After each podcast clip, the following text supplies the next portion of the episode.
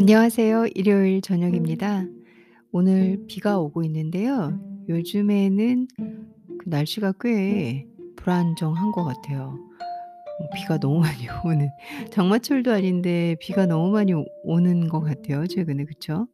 그러다 보니까 좀 많이 춥기도 하고 그 와중에 살짝 살짝 드러나는 그런 맑은 날들이 더 배가 돼서 반갑게 느껴지고 감사했던 시간들이긴 했어요.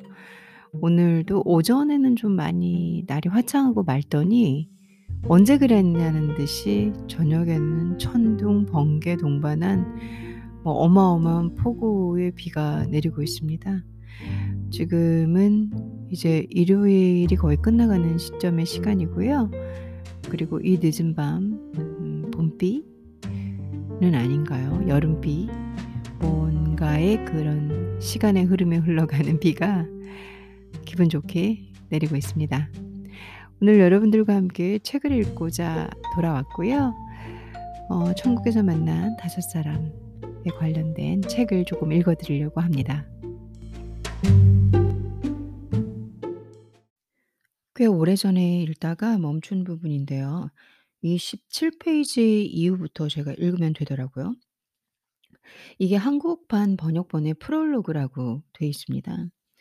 그렇게 따지니까 많이 읽지를 않았네요. 음 그 뒤로 한번 읽어 볼게요. "사람들은 마지막 말을 어떻게 선택할까?" "그 말의 무게를 알고 있을까?" 또 그 순간 현명한 말을 하게 될까? 에디는 83 번째 생일을 맞을 때까지 좋아하는 사람을 죄다 잃었다. 어떤 이는 젊어서 죽었고 어떤 이는 늙도록 살다가 병이나 사고로 떠났다. 장례식에 가 보면 좋은 객들은 고인과 나눈 마지막 대화에 대해 이야기했다. "꼭 죽을 걸 아는 사람 같았어요."라고. 하지만 에디는 그런 말을 믿지 않았다. 때가 오면 오는 거고 그걸로 끝이 아닌가. 세상을 떠나면서 그럴듯한 말을 할 수도 있지만 멍청한 말을 하고 죽을 수도 있지 않은가. 에디는 무슨 말을 할까? 굳이 밝히자면 에디가 마지막으로 한 말은 "물러서요." 였다. 그러나 에디는 말을 하기 전에 먼저 여러 가지 소리를 들어야 했다. 파도가 부서지는 소리, 멀리서 쿵쾅대는 락 음악 소리, 꼬리에 광고문을 매단 소형 쌍발기의 엔진 소리, 그리고 이 낯선 목소리. "하나님 맙소사 여기 좀 보세요." 에디는 감긴 눈꺼풀 밑에서 눈동자가 빠르게 움직이는 것을 느꼈다.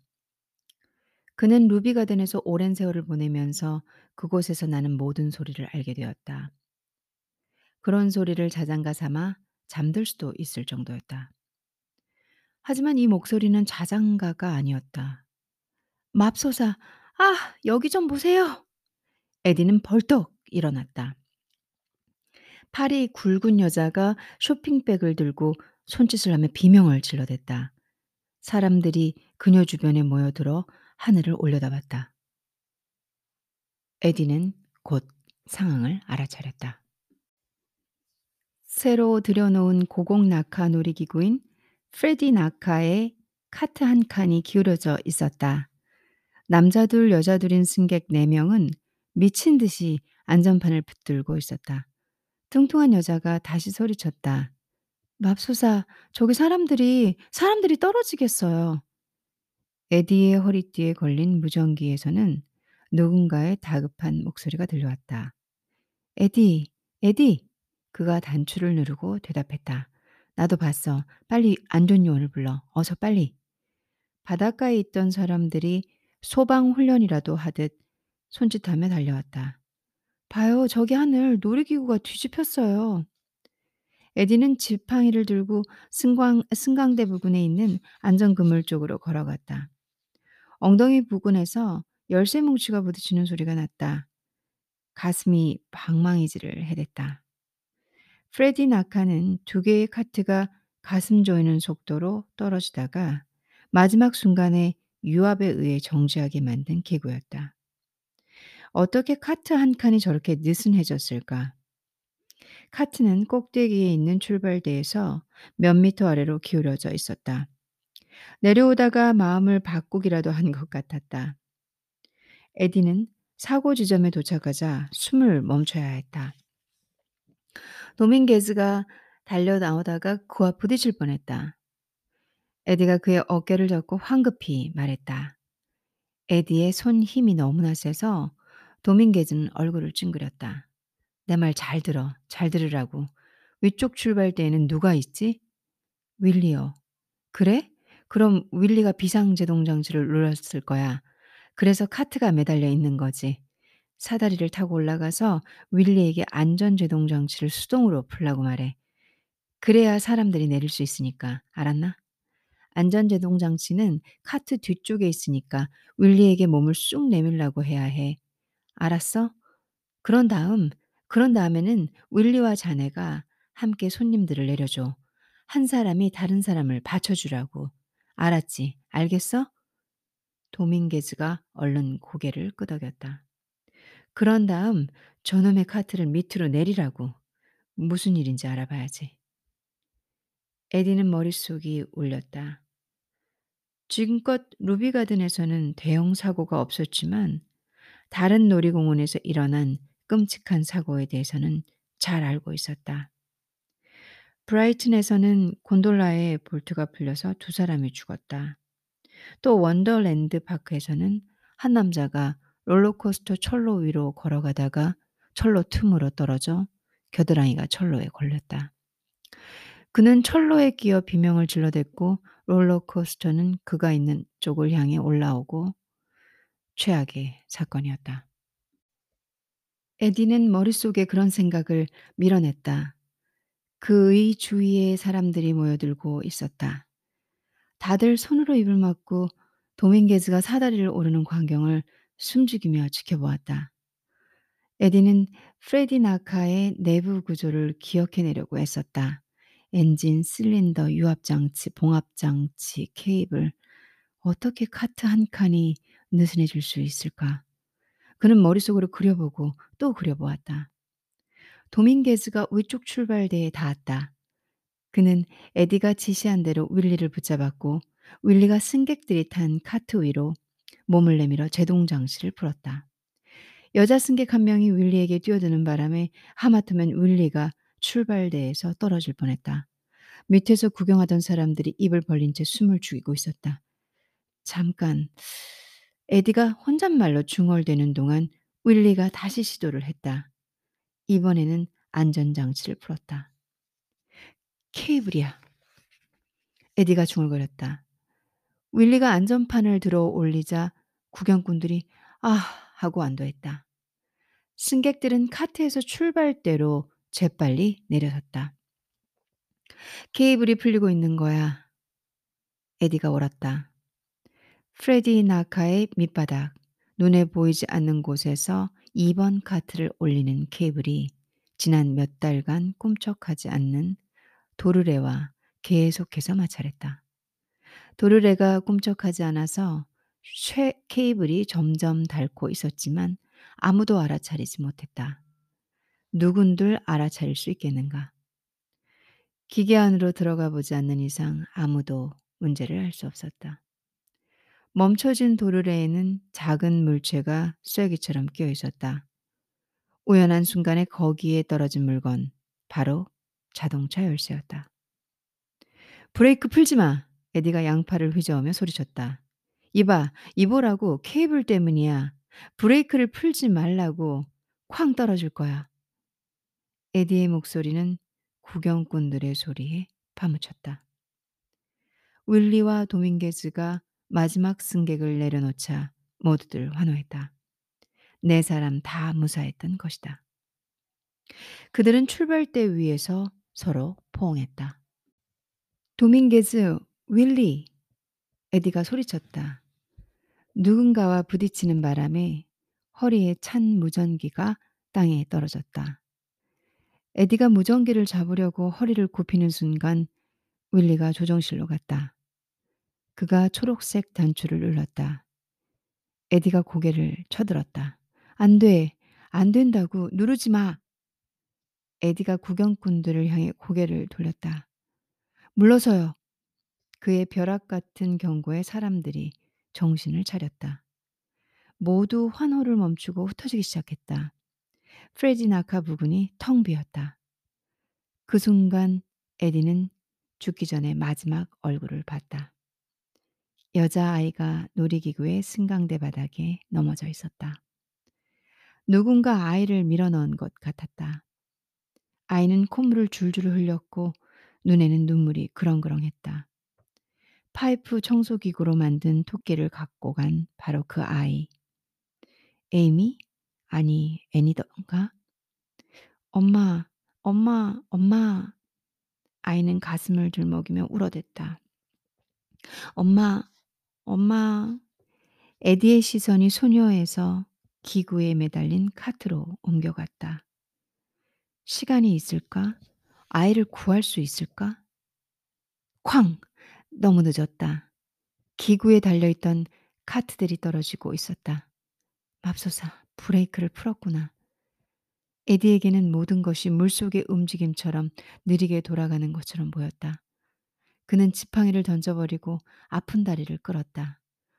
통증이 너무 심해 주저앉을 뻔했지만 한 걸음 크게 또 한 걸음 크게 그렇게 앞으로 나아갔다. 기구의 굴대 안에서는 마지막 케이블 가닥이 툭 끊어졌고 이제 유압선까지 찢어져 버렸다. 이번 카트가 멈추지 못하고 뚝 떨어질 상황이었다. 마지막 순간 에디는 온 세상의 소리를 다 듣는 것 같았다. 멀리서 들리는 비명소리, 파도소리, 음악소리, 바람이 밀려오는 소리. 그는 낮고 시끄럽고 거슬리는 소리가 가슴에서 터져나오는 자신의 목소리임을 깨달았다. 소녀가 양팔을 휘저었고 에디는 달려갔다. 다친 다리가 자꾸만 거, 거치적거려서 반은 날고 반은 뛰다시피 아이에게 갔다. 철제 승강대에 발을 디디다가 셔츠가 걸리는 바람에 살이 찢겼다. 에디 Maintenance라는 글자 바로 아래였다. 두 손이 느껴졌다. 그의 손에 작은 손이 잡혔다. 아찔한 충격, 앞이 안 보일 정도로 번쩍이는 빛, 그리고 아무것도 없었다.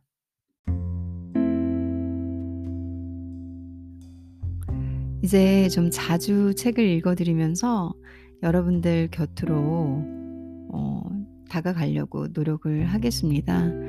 책을 좀 많이 읽어드려야겠다라는 어떤 이런 의식이 있었을 때는 아무래도 녹화가 좀 느려지고 자주 업데이트를 못했어요.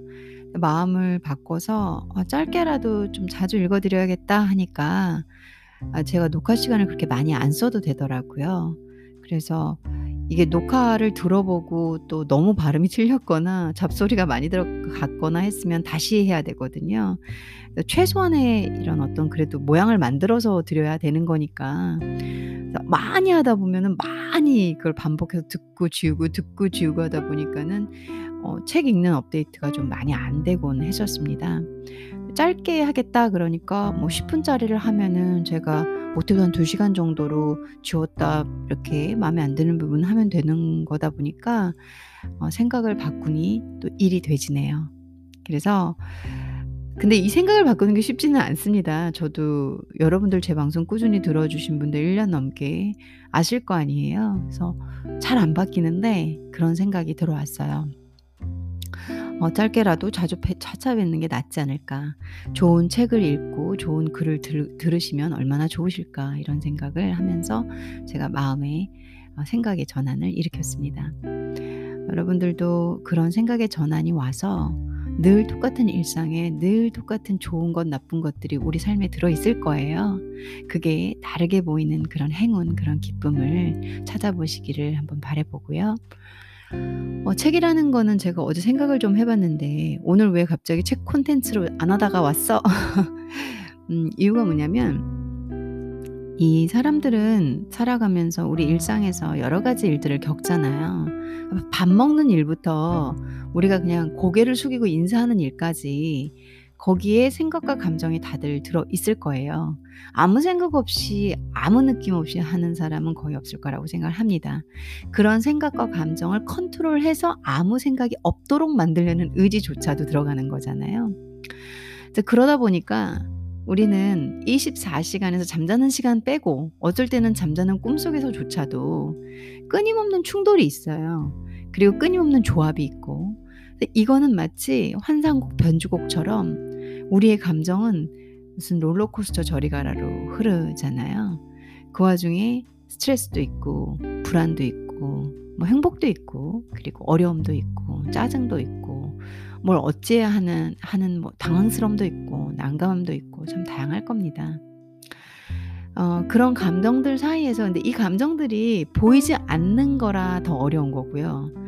보이지 않기 때문에 우리가 아, 뭐 그런 게 아니었나 봐 하고 아무렇지 않게 제껴두기도 하는 것 같습니다. 근데 그게 쌓여서 어, 결국은 우리의 기분, 하루, 그리고 우리의 성격, 모든 거를 좌지우지하는 어떤 아주 미세한 작은 공기 같은 흐름이거든요. 산소를 우리가 마셔야 된다는 의식 없이 마시고 있어요. 그래서 우리는 생존합니다. 그거랑 같다고 봐야 되는 것 같아요. 무슨 말을 이렇게 장황하게 하냐면, 어, 어제 같은 경우는 좀 스트레스 받는 일이 있었는데, 그 스트레스 받는 일 속에서 제가 보니까, 아, 그럼 난 이걸 어떻게 해결하지? 어떻게 생각을 하지? 어떻게 내 마음을 편안하게 하지? 해결이라는 건 제 마음이 편안해, 편안해지는 겁니다. 물질의 대상을 놓고 어떤 제스처를 쳐봤, 쳐, 해봤으나 먹히지 않았어요. 그랬을 때 나는 어떻게 내 마음을 상대방은 내가 컨트롤이 안 되니까 그럼 내가 나를 컨트롤해야 되잖아요. 그럼 나는 어, 어떻게 하지? 봤더니 정말 제가 믿고 좋아하고 그리고 또 타인에게 부담은 주고 싶지는 않지만 의지하는 사람에게 좋은 얘기를 듣기도 하고 또 내가 집에 나 혼자의 공간으로 왔을 때도 생각이 나잖아요. 우리 생각은 진짜 보이지 않는 끊임없는 연결고리잖아요. 멈춰라 멈춰라 해도 생각이 막 미친 듯이 피어오르, 피어오르잖아요. 그래서 그 생각을 멈추기 위해서 잠도 자버리잖아요. 그 생각을 멈추기 위한 방법으로 제가 저 자신을 다른 공간으로 가는 그리고 그것이 책이었었습니다. 책을 읽다 보니 거기 또 뭐 주제에 맞춰서 제 기분과 상황에 맞춰서 책을 골라봤고 그 책을 읽다 보니 또 다시 한번 정화가 되고 생각의 고리가 제가 가지고 있는 하루 종일 막 고민하던 그 생각의 고리에서 책으로 옮겨갔고 그 안에서 이 글 작가가 쓰는 세상으로 제가 들어가 있는 것을 봤고 그게 저에게 좀 위로가 되고 문제와 문제의 핵심과 접근에 있었 있, 있는 책이라면 좀 더 다른 방안 또 다른 시선으로 볼 수 있는 제안책까지 제안까지 나오는 것을 봤습니다. 그래서 아, 여러분들에게 책을 좀 더 더 자주 읽어드려야겠다. 혹시나 어느 누군가가 저처럼 필요하실 수 있을 테니까. 그래서 오늘은 짧게라도 천국에서 만난 다섯 사람의 어, 일부를 읽어드렸고요. 조금씩 자주자주 책을 읽어드리러 오겠습니다. 오늘도 행복한 하루 되시고요. 그리고 전 또 찾아오겠습니다. 감사합니다.